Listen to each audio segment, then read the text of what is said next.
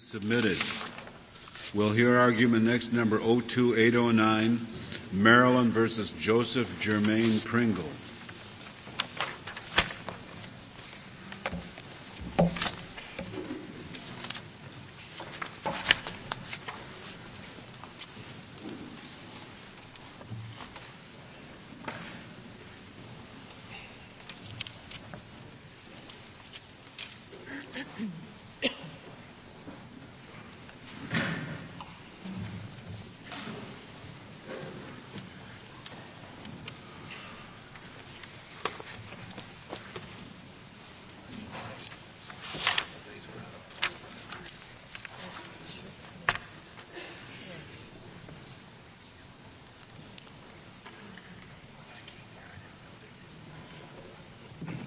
Mr. Bair.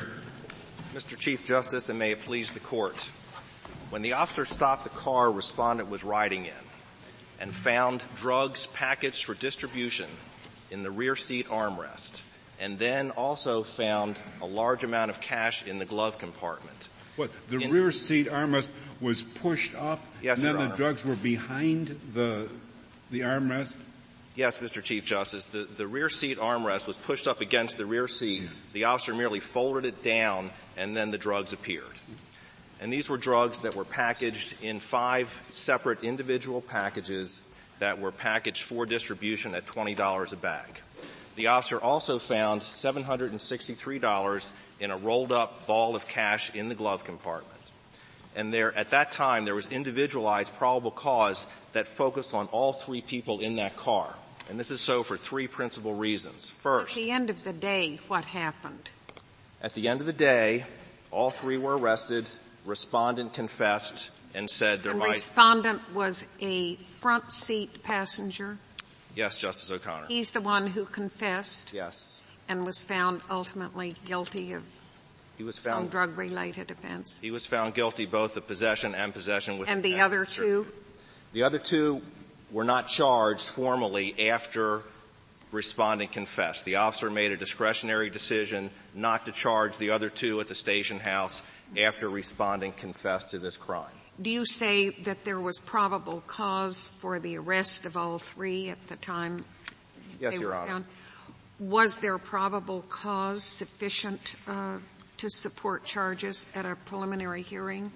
I think there would have been. Against all three? I th- yes, Justice O'Connor, I think there would have been. I think given the circumstances of this arrest, the mere fact that one of the three confessed doesn't ultimately determine that the other two were not culpable. Is there any additional requirement for establishing probable cause at a preliminary hearing above and beyond what's needed for the arrest, or are they identical? I would say they're identical, Your Honor. So, so under, under that view, assume no confession, hypothetical case.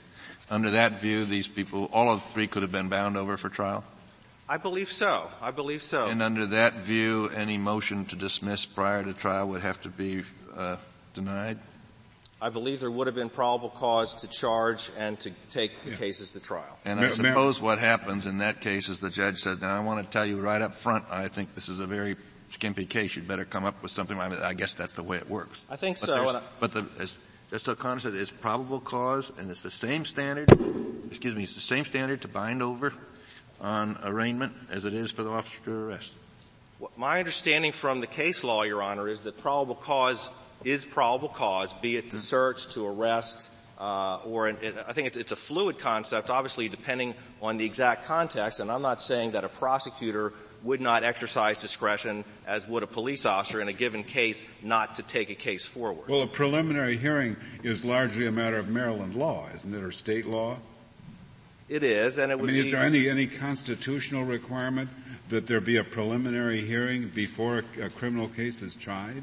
Not that I know of, Your Honor. No. Well, I take it even under the Constitution, uh, if it's a federal case, uh, both the in, the indictment and the or, or the information um, show simply probable cause. That's enough to bind over. I believe so, Justice Kennedy. I believe so. Now, in this case, of course, there was. But a if you say it's fluid, that that concerns me. I was somewhat puzzled by what the government said in its brief, page 26 to 28. Is said, well, You know, it's fluid. The prosecutor takes a second look, and it, it, sounds as if the prosecutor has a greater burden, but I, I'm not sure that that's the law. I'm not sure it's a greater burden. I think the prosecutor's decision, of course, is looking forward to trial, where they know that they have to prove the case beyond a reasonable doubt. They know they have to get past a motion for judgment of acquittal. The police officer on the scene is making the same type of decision vis-a-vis probable cause, but it's in a very different context. I think, I think that's the difference. In your view, is this very fact specific so that it might come out differently if the money and the drugs had been located in some little pocket next to the driver as opposed to some rear seat passenger or other passenger? I think one factor that would significantly change the uh, totality of the circumstances here would be, for instance, if the drugs had been found on the person of one of the No, that wasn't my question. What if, if they been, were found very close to the driver? You know, sometimes there's a little pocket right next to the door. to on the door on the driver's side. Suppose it were there, but you had a passenger in the front and in the rear. Any different result? Not in this case, no. I think I think if, if the drugs are found in a common area of the passenger compartment of the car. How about the trunk? I think the trunk changes things a little bit, but of course you'd have to look at the totality of the circumstances, Judge. Why a little bit? I thought this whole case was predicated, your whole case was predic- predicated on those drugs between the armrest and the back seat were accessible to all three people in that car. That's now, if you have something in a locked trunk, it surely is not accessible to the passengers it certainly is not as accessible, and of course it's not as immediately accessible, but for instance, if there had been a large quantity of drugs in the trunk, uh, or if there had been a dead body in the trunk, I think then there is a, a the, the, calculus changes in terms of totality of the circumstances, and I think if it were that situation, even though that particular evidence was in the trunk, I think there's still a, a, a, strong inference that could be drawn that everyone in the car knew about it. Because who would take the chance in terms of taking along well, innocent let's stick passengers? to the five, these five bags that were stuck in a Ziploc bag. The Ziploc bag is in the trunk, not a dead body. I understand. I think in that case, there would be a much closer case. It would be a much more difficult case vis-a-vis all three occupants of the car. But okay, under, what about the under under your view, if, if the car is in a high crime area and some mother gets a ride from her son, whom she perhaps doesn't know has been involved in drugs, then if drugs are found anywhere in that car, she's um, subject to arrest and, and sufficient for charge. Not, not. I mean, it, it, suppose it's at in the middle of the day and she's going to the grocery store. We don't have it at 3 a.m. in a uh, an area where drugs are frequently sold. Does that enter into the calculus? I think it does, Your Honor. I think obviously with, with, with the, the totality of the circumstances, any time you change, and of course some of these are going to have more minor impact, some are going to have more major impact. But in this case, you had, of course, 316 in the morning, three men who were roughly of the same age, uh, who appeared to be intimately connected with one another. You had the drugs and the money. I think here's a very strong case, but I agree, what Justice What if there had been four people in the car? I don't know that four people would change things. How about six? I think within the. Or what if it was a minivan and there were eight in the minivan? I'm not sure it changes it significantly, Your Honor. I think that the, the most. You think with eight people in the minivan, you could arrest all eight and hold them uh, over for trial? I think if you had identical circumstances to these in terms of the time, how well acquainted they all appeared, the fact there was money, the, the, fact that there were drugs packaged for distribution. It appeared to the officer a reasonable inference that there was a drug distribution. Uh, but the uh, distribution, as I understand it, was just enough to take care of a big party. They, they, there was no evidence that they were for sale, was there? Well, the evidence at the time the officer made the arrest, I think he could draw an inference that there was cash proceeds, perhaps of, of, of former drug sales, prior drug sales, and there were five individually packaged crack uh, uh, hits of crack cocaine. And the charge was possession with intent to distribute, wasn't it? Yes, it was both simple possession and possession with intent to distribute. And he how, was convicted. How about if it had been a bus? Now we've gone from the sedan to the minivan. How about the bus? I think a bus is different, Your Honor. I think a bus changes things significantly in, in the context of, of course, the numbers of people are much greater. And then there's, Are you there's talking about a public bus or you're talking about a chartered bus? I think that, that would affect, obviously, the, the, the totality of circumstances as well. What, what is what is the rule that you're from, there's the restatement hypotheticals, restatement of torts, uh, where there's the dead body and e- two people are each um, accusing the other, and add I don't know how the hypothetical would work, but add to the mix that only one could have done it. Can you rest both? I think you can, Your Honor. I think both the restatement of torts, uh, the model code of pre-arraignment procedure, and just the, the, the, nature of probable cause would permit that. Because we're talking about... Model code of pre-arraignment procedure, just talk again about probable cause? Same situation where you have, say, two people, only one of whom could be guilty of the crime. You could still have, pro- you still would have probable cause to arrest That's both. two people, and here you've got three. Yeah, what I'm about not, three? I was going to ask. What about three? I think three is, is. You can arrest all three. I think so. What about five? You can arrest all five. Even I mean, you know, it gets worse and worse. Well, Ten percent chance that there are ten of them now. And, so and, the and chance the, that any individual one did it is ten percent. That's still enough. I think we can't draw. The, the court in Gates said that you cannot quantify probable cause. You would have to, in, in those circumstances. Doesn't mean probable. It, no, it does not mean probable. Clearly. Why do we call it probable cause? I'm not, I think there, there's a, a, bit of a misnomer there, but clearly from the case law of this court, it means a fair probability. It means something greater than reasonable suspicion under Terry. If you had to reduce it to a percentage figure, what would you call the percentage required for probable cause? I, I, don't know that I could, Your Honor. I really don't know that it's useful to. It's less than 50, though, I gather. Yes, you, the cases of this court has so said. that takes care of the two people in the room, but when you get down to 33 and a third with three people. I think, I think three people clearly with Four be, people would be 25%. Is that enough? Probably. Probably. Probably. Probably. You, you, you agree, you agree that at some point the probability is if, when the numbers uh, of, of, people present keep increasing, at some point the probability is going to be too slim. Yes, I agree with that. I agree with that. But again, in Illinois versus Gates, this court said we will not, we cannot, it's not useful to try to quantify probable cause in that way. We still have to look at the totality of the circumstances beyond whether there are two people or three people or, or whatever. And what on the government's theory, I don't think it would matter because they say you can infer a conspiracy. And I suppose then the whole bus could be in the conspiracy. But if it's an individual approach, which I think you're taking, then the number of people might make a difference. I think so. Now, of course, it would depend on, on the crime that the probable cause was going to. In this particular crime, of course, drugs can be jointly and constructively possessed. So clearly, in this particular car, all three of the people could be guilty of the crime, not just one. Do, do you accept Justice Stevens' uh, suggestion that your position might differ from the government here? I don't know that it does. I think our positions are, are basically the same. Uh, so, so you do think a, a, conspiracy can generally can be inferred as to all people in these in, in an instance like this. In our case, absolutely, absolutely. In our case, clearly, if, if one of them had been, cons- excuse, you didn't argue the conspiracy theory in the state court, I don't think, did you? Well, I think we did, Your Honor. I think we argued in, in the state court that because drugs can be jointly and constructively possessed, that any one, two, or three of the individuals in the car were, were guilty of this crime. If you know nothing more than what you know here, I mean, I take it that if, if it were undisputed that one of the three was a hitchhiker, you, you would not make the argument with respect to the hitchhiker.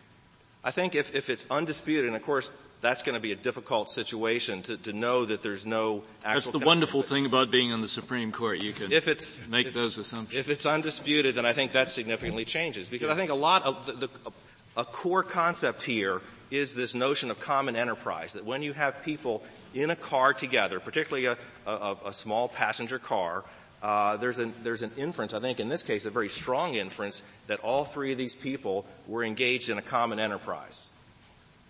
But so, had, what, if the car, what if the car included a driver and two hitchhikers and the drugs were found exactly as they were here? And there's obviously no common enterprise. Would there be probable cause?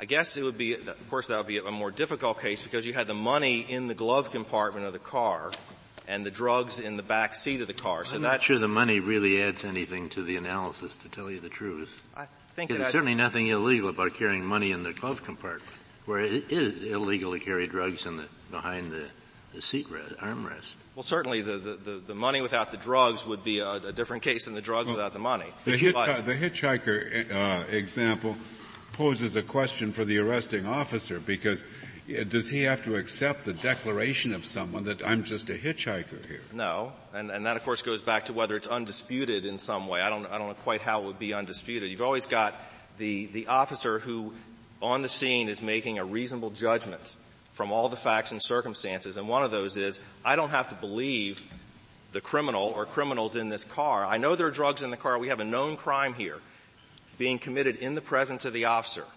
Possession or possession with intent well, I'm still curious about the answer to my question. Assume the officer did accept the truth of the representation. They were two, two hitchhikers picked up at different times. And maybe he was following the car for so we knew that was true.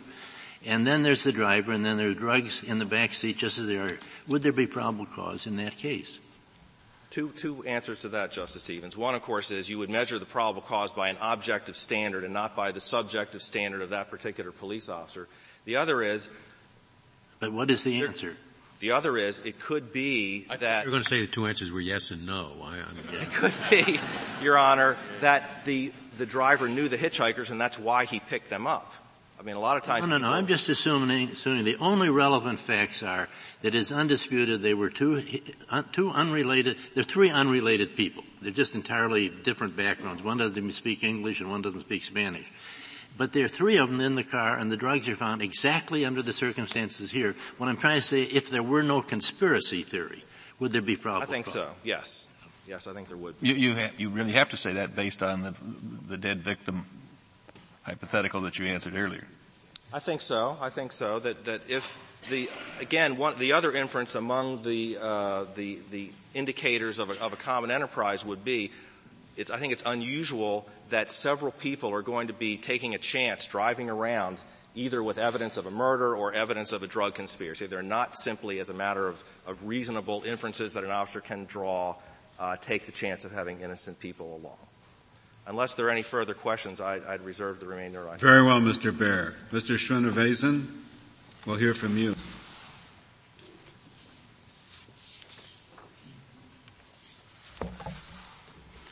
Thank you, Mr. Chief Justice, and may it please the Court. The totality of the circumstances apparent to the officer at the scene established probable cause for respondent's arrest.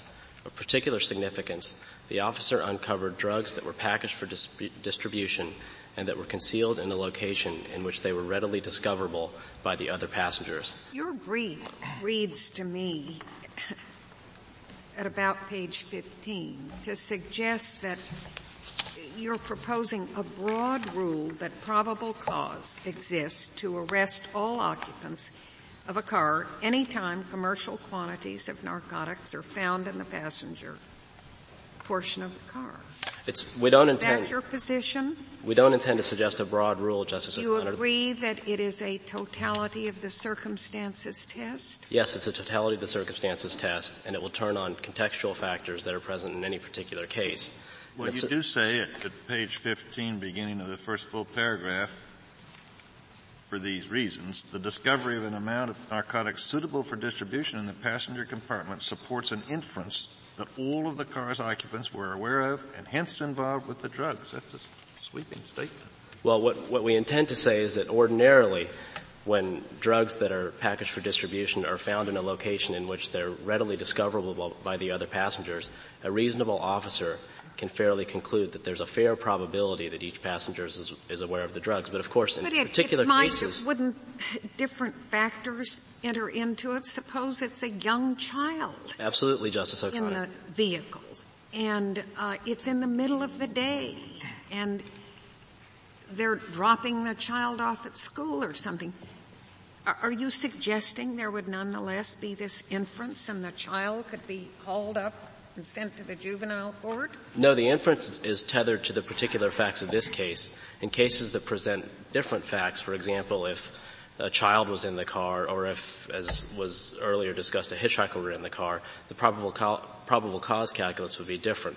But in this case, there was no reason to suspect that any of the individuals was uninvolved in the possession of the cocaine. In fact, what's particularly significant, significant in this case in our view is the location in which the drugs were found because they were found wedged behind the rear seat armrest, which apparently is the type of armrest that's adjustable in an up or down position. The very purpose of that type of armrest is to give the passenger an option, according to his preference, whether to position the armrest in one position or the other. The so evidence highly supports the notion that some were uninvolved is that as soon as one of them confessed, the police immediately dismissed the charge against the other two and therefore abandoned the notion that it was a common enterprise. Well, I, it, there's a, I think there's a different question concerning whether there was probable cause for an arrest and the determination by an officer whether to proceed with charges. Just because the officer, if the, if the backseat person or whoever it was that confessed had confessed while the officer was arresting him, there would have remained probable cause as to the other two? Could he have said, I don't believe you, I'll take all three of you in anyway? there might well have been, Justice Stevens, because an officer is not required to believe the version of events that's given to him by people on the scene. It might well be the case that they have a coordinated plan in advance to pin the blame on a particular person as opposed to the other two, and an officer can take into account the totality of the circumstances in making that type of assessment. May I, may I clarify whether you are indeed relying on common enterprise? I thought the view was it may or may not be a common enterprise. But here's the situation, drugs equally accessible, drugs accessible to any one of the three. We can't say whether all three or which one. So looking at the three and say, well, it's not more, not more likely the driver than the front seat passenger who's there behind the money or the back seat passenger because any one of them could have pulled down that armrest. I thought that was your theory, not a, not necessarily a common enterprise. That's correct, Justice Ginsburg. It's not necessarily a common enterprise. It could be any one of the three, or it could be all of them, or some combination of the three of them. And the combination of those various scenarios Uh, rose to the level of a fair probability that respondent was involved with the cocaine. And as I was, as I was saying, that's particularly the case because they were concealed behind the armrest, which is a type of instrument that affirmatively invites manipulation by a passenger. So if one of the occupants of the vehicle alone were responsible for carrying cocaine, it seems quite unlikely that he would have chosen the area behind the armrest as a place to conceal it from the other passengers. Do, do we demand the same uh, standard from the arresting officer as we do from uh, the district attorney who decides whether or not to, to proceed to preliminary hearing? The probable cause standard works the same. In both situations, the question would be whether there's a fair probability. But, now, but do we demand a higher standard? Well, it's either of them in making that assessment. It's often the case that pro- prosecutors will have more rigorous standards as a matter of internal, uh, print, as a matter of internal guidelines. And for example, in the U.S. Attorney's Manual, it dictates that prosecutors in the federal system um, need to ensure that it's likely that they'll be able to obtain a conviction on. on well, isn't isn't that it, it, That means the, the probable cause standard is the same, but the prosecutor has an obligation to try to find out more and get more evidence uh, before he goes forward. Isn't that the difference? Right. The nature of the application of the probable cause standard is different at the prosecutorial stage because the prosecutor is identifying a particular offense, laying out the facts that support that offense in the indictment. But the, but the standard, the, the standard that determines the, the, the, the, the the, the, the, degree of likelihood of inference, that is the same standard, whether we're talking about the police officer or whether we're talking about the district attorney. Correct. That remains constant in both scenarios. I'm not sure what you're saying. You're saying it, it can get to the jury with, with no more than probable cause and should not be thrown out by the court?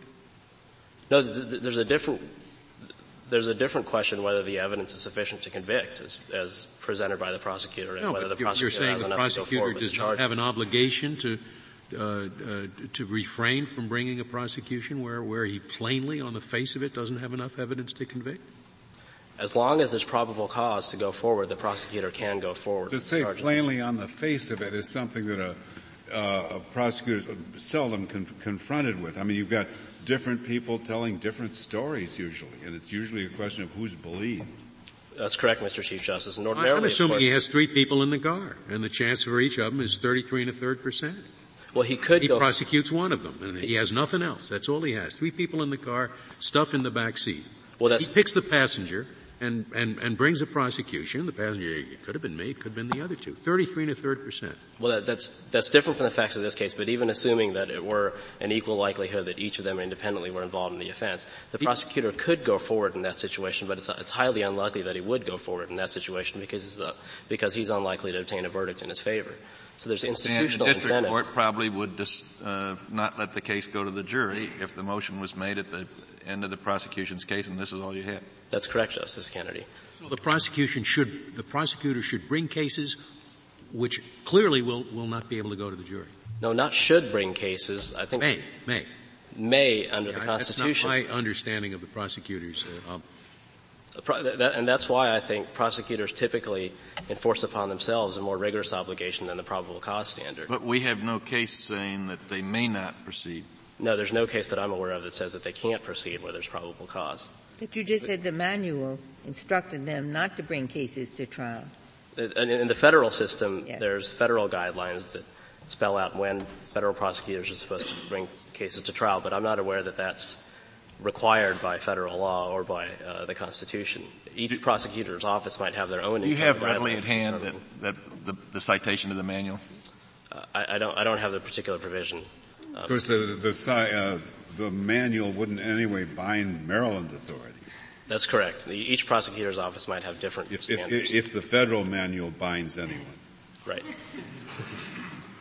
Well, the, the deficiencies in the Maryland court's probable cause analysis, we think, are particularly apparent when one considers the implications for officers at the scene in circumstances like this case, because apparently the upshot is that officers either could arrest no one or that they could arrest the driver alone.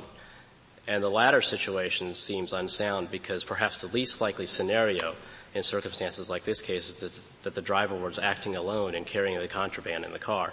Because if the driver in fact were acting alone, one might expect that he would conceal the contraband in a location in which it was not so readily discoverable by the other passengers.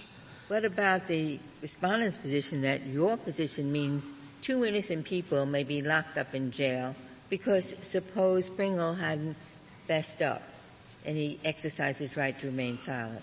Then you might have for prolonged periods, assuming they couldn't make bail, three people stuck in the brig and two of them are innocent. Yes, Justice Ginsburg. It's possible that innocent persons will be arrested and bound over in circumstances like in this case, but the probable cause standard accepts that possibility as the cost of ensuring the effective enforcement of the criminal laws. In fact, this court reiterated in Wardlow recently that the probable cause standard accepts that innocent persons may be arrested on occasion.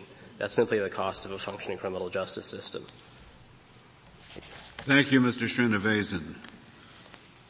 Ms. Forster, we'll hear from you. Mr. Chief Justice, and may it please the Court. This is a unique case with highly unusual facts, and the reason it is unique is because of the facts, not because of the facts that exist so much in this case, but because of those that do not exist here.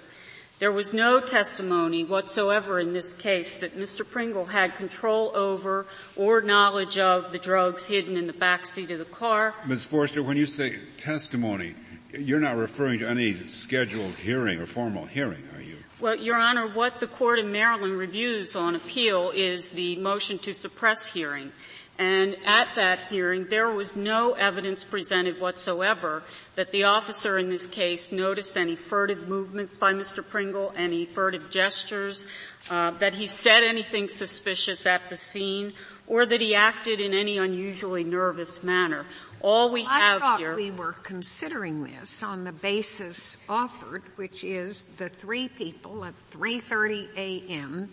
in a high crime neighborhood in a sedan where there were a certain quantity of drugs behind the armrest and money in the glove compartment. A few corrections, if I may, Justice Three O'Connor. people in the car. This is uh, 3 a.m. is accurate. 3:16 a.m. It is in a residential area. This was not, in fact, a high crime area. Uh, and I think that under the totality of the circumstances, we have to put that in context. And the context is this: that it's 3 a.m. on a Saturday night with a car of three young men in their 20s in a residential area. And I think that anyone who has children of that age knows that often their Saturday night does not even begin until 10 or 11 Well, a lot of people wouldn't refer to children as being in their 20s, I think. Young adult children, Your Honor. Um, You, you make an interesting opening statement uh, that this is highly unusual. Uh, um, we've a lot of us read a lot of these cases. It seems to me this happens all the time. The drugs in the car, the person says, "It's not mine." It seems to me that that's commonplace. But what we have here with respect to uh, Mr. Pringle is simply presence and nothing more. We have no isn't further there, suggestion. Isn't there something more than presence here? Isn't the significance, uh, isn't the significant evidence in this case uh, something that appears when you contrast it with Houghton from a couple of years ago? Houghton, you had evidence that the driver of the car was a recreational or personal drug user. We don't, I think, in the society, at least certainly today, assume that everyone who is in the company of a recreational drug user is also a drug user or an accessory to the first person's drug use. Here, however, uh, what the police officer had was evidence not merely of the time, but of of three people in a relatively small car with commercial quantities of drugs, an amount of money that was enough to suggest that drug dealing was going on, and I think a, a, an inference was possible that someone in that car was, was dealing in the drugs. And it seems to me that the different inference that can be drawn about the others here, as distinct from the inference in the Houghton case is, most drug dealers do not go around in their place of business, the car, with people who are totally innocent uh, of, of drug activity. If and isn't that the basic difference between this and Houghton? And doesn't that inference support amount to probable cause? Your Honor, if I if I may, um, with respect to this being packaging uh, the drugs package that is indicative of, of sale or for distribution, there was absolutely no evidence uh, in this record that this was anything inconsistent with personal use. Five five crack cocaine hits. Yes, Your Honor. In fact, I think that there are a lot of crack cocaine addicts for which that is a small amount of well, How about a big roll of money? And Your Honor, also, uh, there's a problem with the record in, in this respect. With well, you pointed it out, but I think it. I thought, and tell me if I'm wrong here. I thought that it was it was the evidence was, uh, regardless of how he first described the, the quantity that he saw, I thought the evidence came out that there was 700 and some odd dollars in it, so I think the, the judge could infer uh, that it was fairly a fairly sizable roll of bills. Uh, Justice Souter, the actual amount did not come out until the trial. That never came out at the motion to suppress hearing, and in fact, the amount of money was never characterized at the motion to suppress hearing by the officer who testified, other than to say he saw the sum of money. And That's it all. was in it was in the glove compartment. It was concealed in the glove and compartment. And it was it was open. It wasn't in a wallet or something like a that. Roll of we don't we don't know. In fact, the officer who Officer Snyder, when he testified at the motion to suppress hearing, simply said that when um, uh, Mr. Partlow, the driver of the automobile, went to retrieve his license and registration from the glove box, that is when I saw the money. So, well, but he, he, must have seen it in, in the form of uh, a roll of bills or something, um, rather than, as Justice Souter just not in a wallet. The record is unclear. Well, but I mean, you you don't have to have been born yesterday to decide that. Well, the, Your Honor, I guess the, the point is, is that all that was before the trial, the trial judge at the motion to suppress hearing, there was never any characterization of the denomination, the amount, nothing. Just the only thing that was said was the money. Do you have a roll of bills exposed in your glove compartment? At times I do, Your Honor. You do? Yes. You better be careful if I, I, might also point out that um, at the actual trial, the expert who did testify for the state with regard to the um, whether or not this was an intent to distribute testified that without Mr. Pringle's confession and his statement, he could not in fact say that this was um, consistent with an intent to distribute based there solely. was at least possession. So, I mean, you, would you concede that a crime in the officer's presence, there was evidence of the commission of a crime? Yes. Then the, so the officer says, I know that a crime has been committed. In a, the whole world, there are only three possible people who could do it. What instruction would you give to the officer on the scene who knows that a crime has been committed? There are three possible people, but he can't say which. Is it the answer that he can make no arrest? No, that's not. What arrest can he make? Justice Ginsburg, in this case, the officer could arrest Mr. Partlow, the driver of the automobile, because I think it is universally accepted that we can impute the driver owner of an automobile with the knowledge that he knows what is in his car and he has exclusive control over that which is in his car. So the officer here should have arrested Mr. Partlow. And no one else?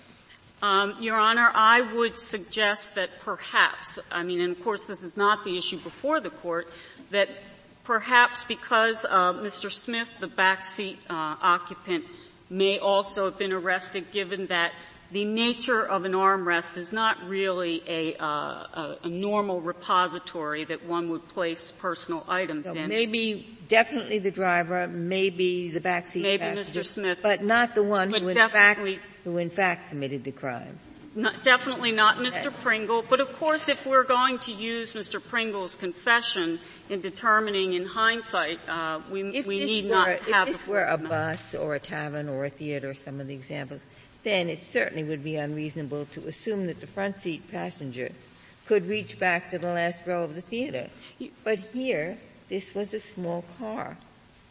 It isn't hard for somebody in the front seat to turn around and push down the armrest. Justice Ginsburg, I agree with that. That or, perhaps it would, would not be difficult given the uh, uh, compact uh, nature of this car.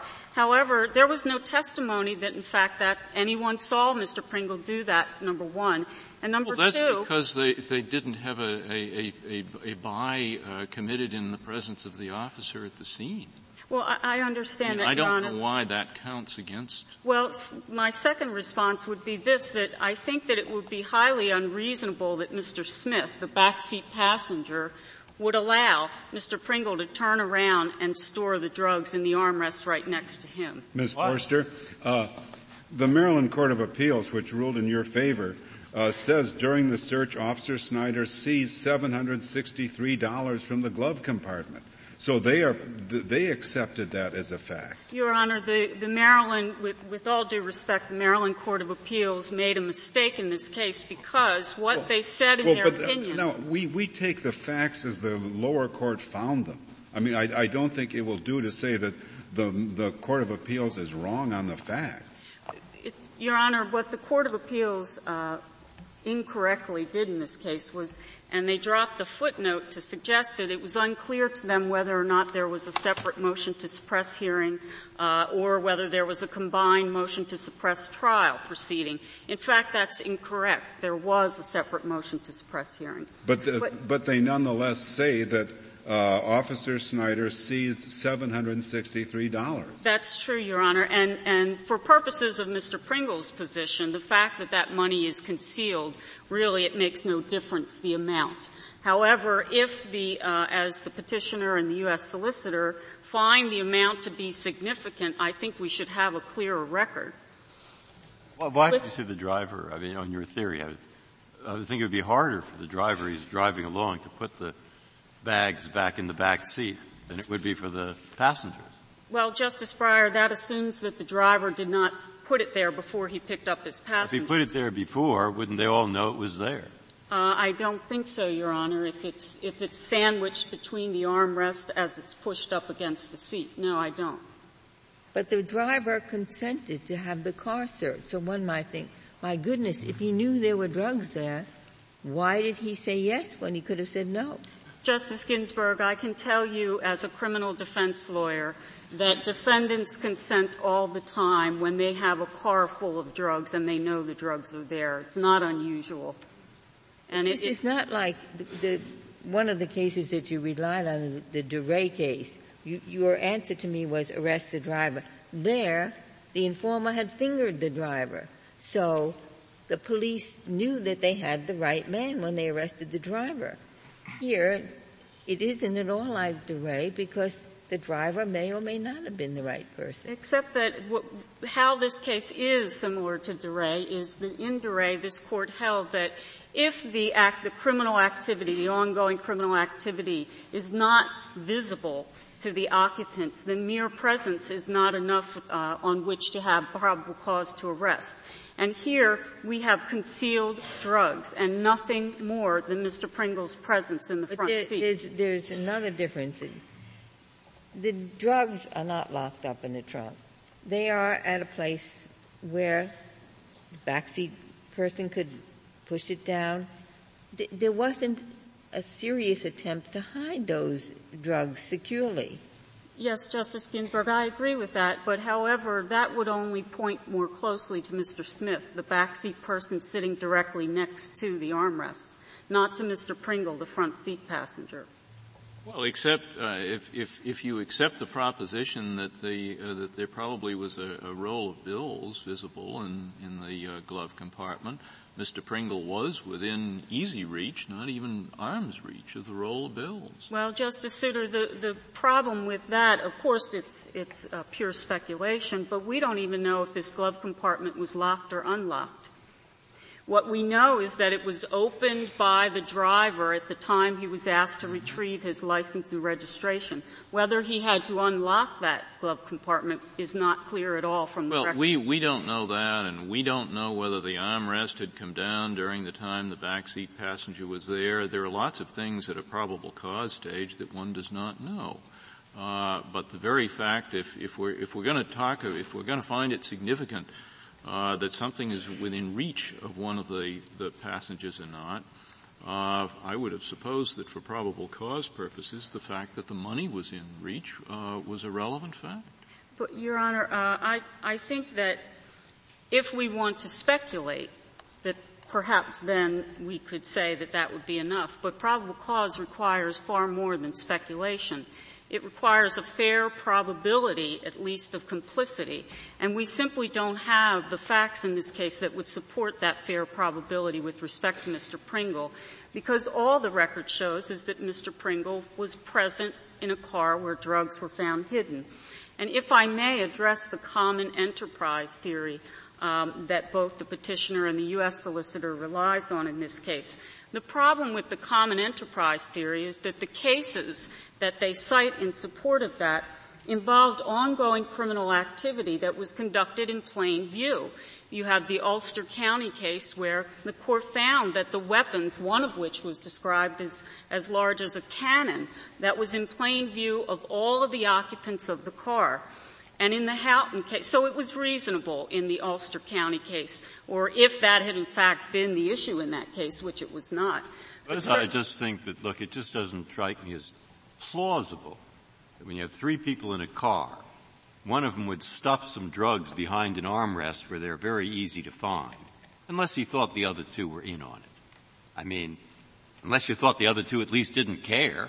And if they didn't care, they're out there transporting the drugs with them. Well, so what, how, how, I don't even know, I mean, I'm, what I'm struggling for is, that seems like a reasonable inference, so how, how, do, how do I know? I mean, I'm making this kind of inference. How do I know whether I should or not?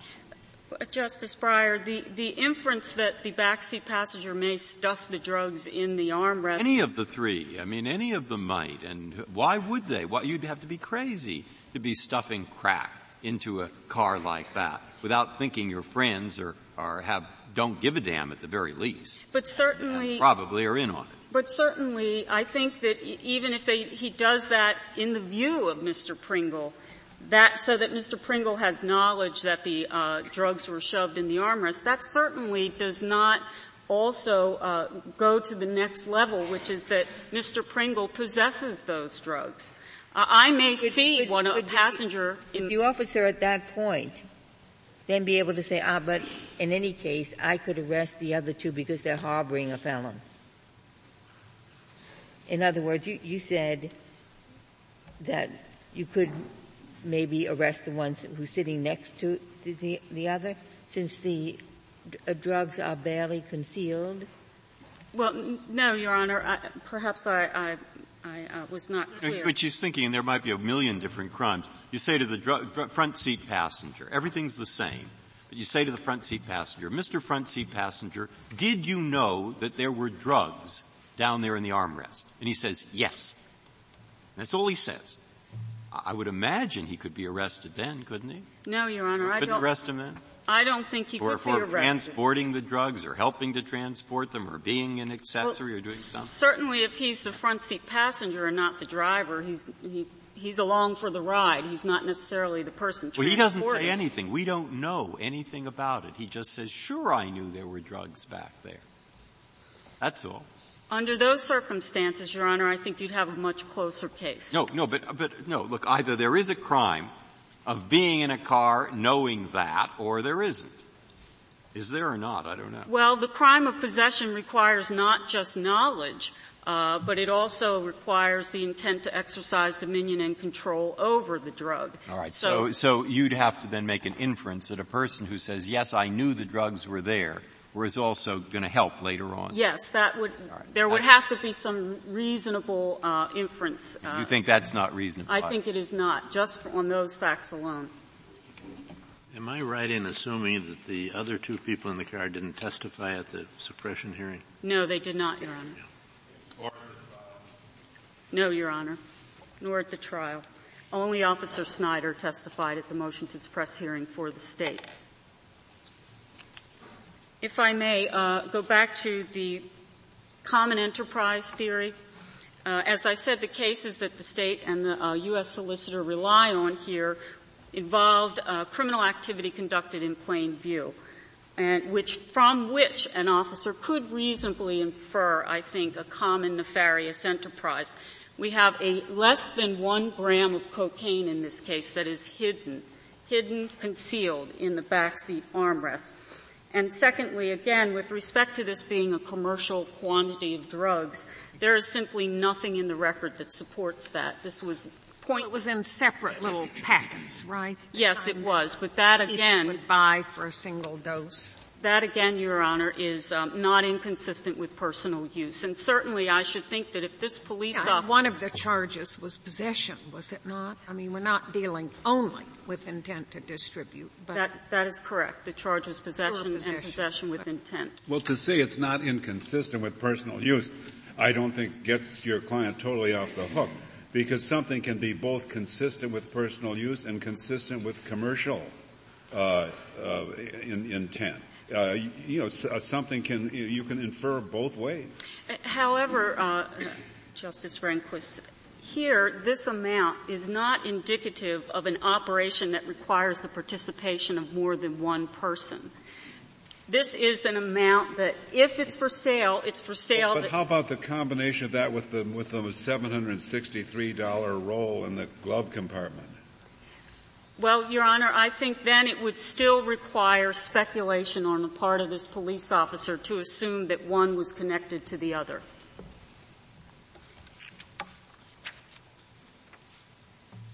I think that the only common enterprise that reasonably could have been inferred from the facts of this case is a common enterprise to go from one destination to another, and nothing more than that.